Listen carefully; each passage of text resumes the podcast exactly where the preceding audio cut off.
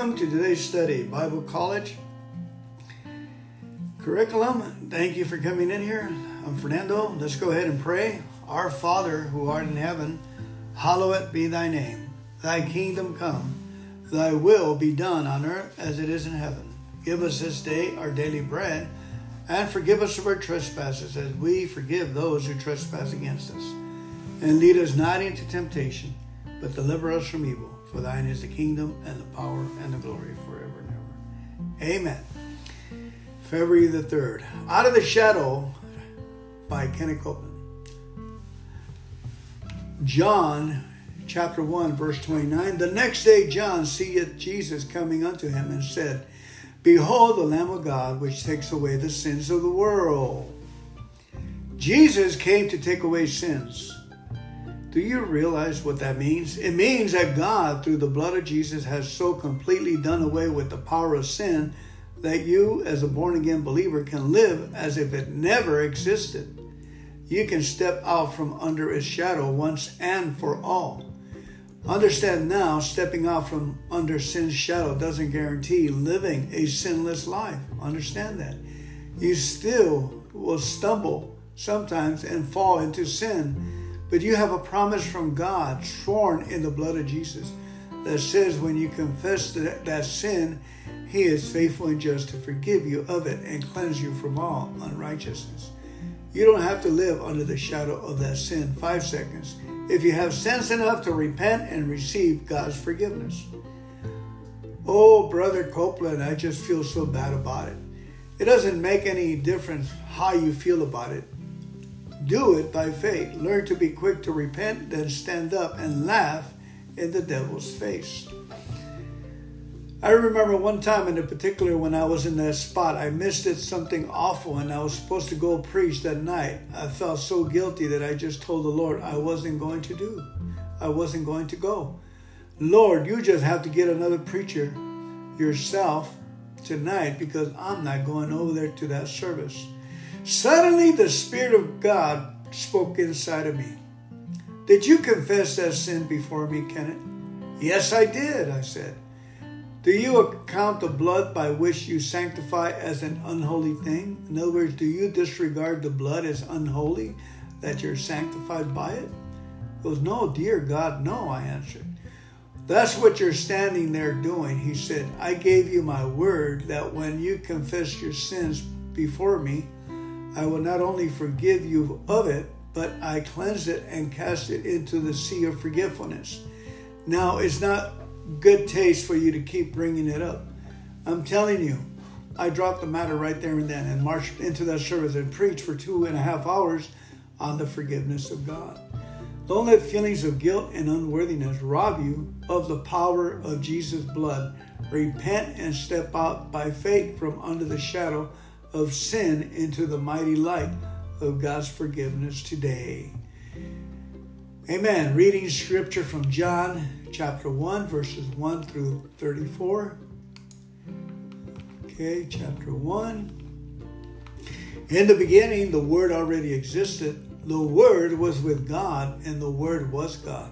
He existed in the beginning with God. God created everything through him, and nothing was created except through him. The Word gave life to everything that was created, and His life brought light to everyone. The light shined in the darkness, and the darkness could never extinguish it. God sent a man, John the Baptist, to tell about the light so that everyone might believe because of his testimony. John himself was not the light, he was simply a witness to tell about the light. The one who is the true light, who gives light to everyone, was coming into the world. He came into the very world he created, but the world didn't recognize him. He came to his own people, and even they rejected him. But to all who believe him and accepted him, he gave the right to become children of God. They are reborn not with a physical birth resulting from human passion or plan, but a birth that comes from God. So the Word became human and made his home among us. He was full of unfailing love and faithfulness, and we have seen his glory, the glory of the Father's only and one and only Son. John testified about him when he shouted to the crowds, This is the one I was talking about when I said, Someone is coming after me who is far greater than I am, for he existed long before me. From his abundance, we all have received one gracious blessing after another. For the law was given through Moses, but God's unfailing love and faithfulness came through Jesus Christ. No one has ever seen God, but the unique one, who is himself God, is near to the Father's heart. He has revealed God to us. The testimony of John the Baptist. This was John's testimony when the Jewish leaders sent priests and temple assistants from Jerusalem to ask John, Who are you? He came right out and said, I am not the Messiah. Well, then, who are you? They asked. Are you Elijah? No, he replied. Are you the prophet we are expecting? No. Then who are you? We need an answer for those who sent us. What do you have to say about yourself? John replied in the words of the prophet Isaiah I am the voice shouting in the wilderness, clear the way of the Lord's coming. Clear the way for the Lord's coming. Then the Pharisees who had sent him asked him, If you aren't the Messiah or Elijah or the prophet, what right do you have to baptize? John told them, I baptize with water, but right here in the crowd is someone you do not recognize. Though his ministry follows mine, I'm not even worthy to be his slave and untie the straps of his sandal. This encounter took place in Bethany, an area east of the Jordan River where John was baptizing. Jesus, the Lamb of God. The next day, John saw Jesus coming toward him and said, Look, the Lamb of God who takes away the sins of the world. He is the one I was talking about when I said, A man is coming after me who is far greater than I am, for he existed long before me. I did not recognize him as the Messiah, but I have been baptizing with water so that he might be revealed to Israel. Then John testified, I saw the Holy Spirit descending like a dove from heaven and resting upon him.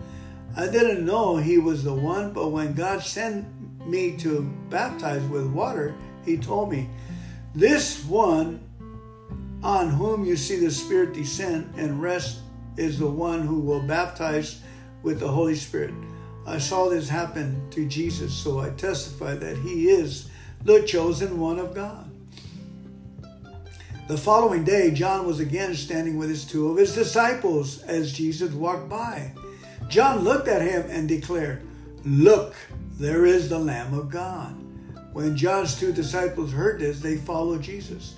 Jesus looked around and saw them following. What do you want? He asked them.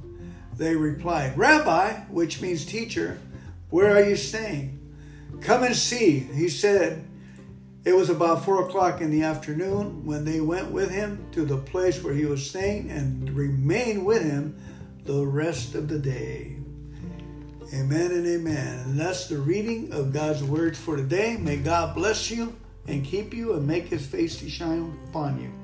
Remember, Jesus is Lord, and with God, all things are possible. Amen. If you have a need, say, The supply for it is not here yet, but it will come. In Jesus' name, if we should have it, it will surely come. Amen. And remember, when you mess up and the next day you feel you feel the love of God, you feel the consciousness, that consciousness is proof that you are forgiven. Just thank God, ask God to repent, thank God that you messed up. That's the only way you're gonna we're, we're gonna stop playing God if we thank God we messed up. You understand? Thank Him that you messed up, that you're a mess up, and repent. This way, we get out of the trying to do it on our own bootstraps.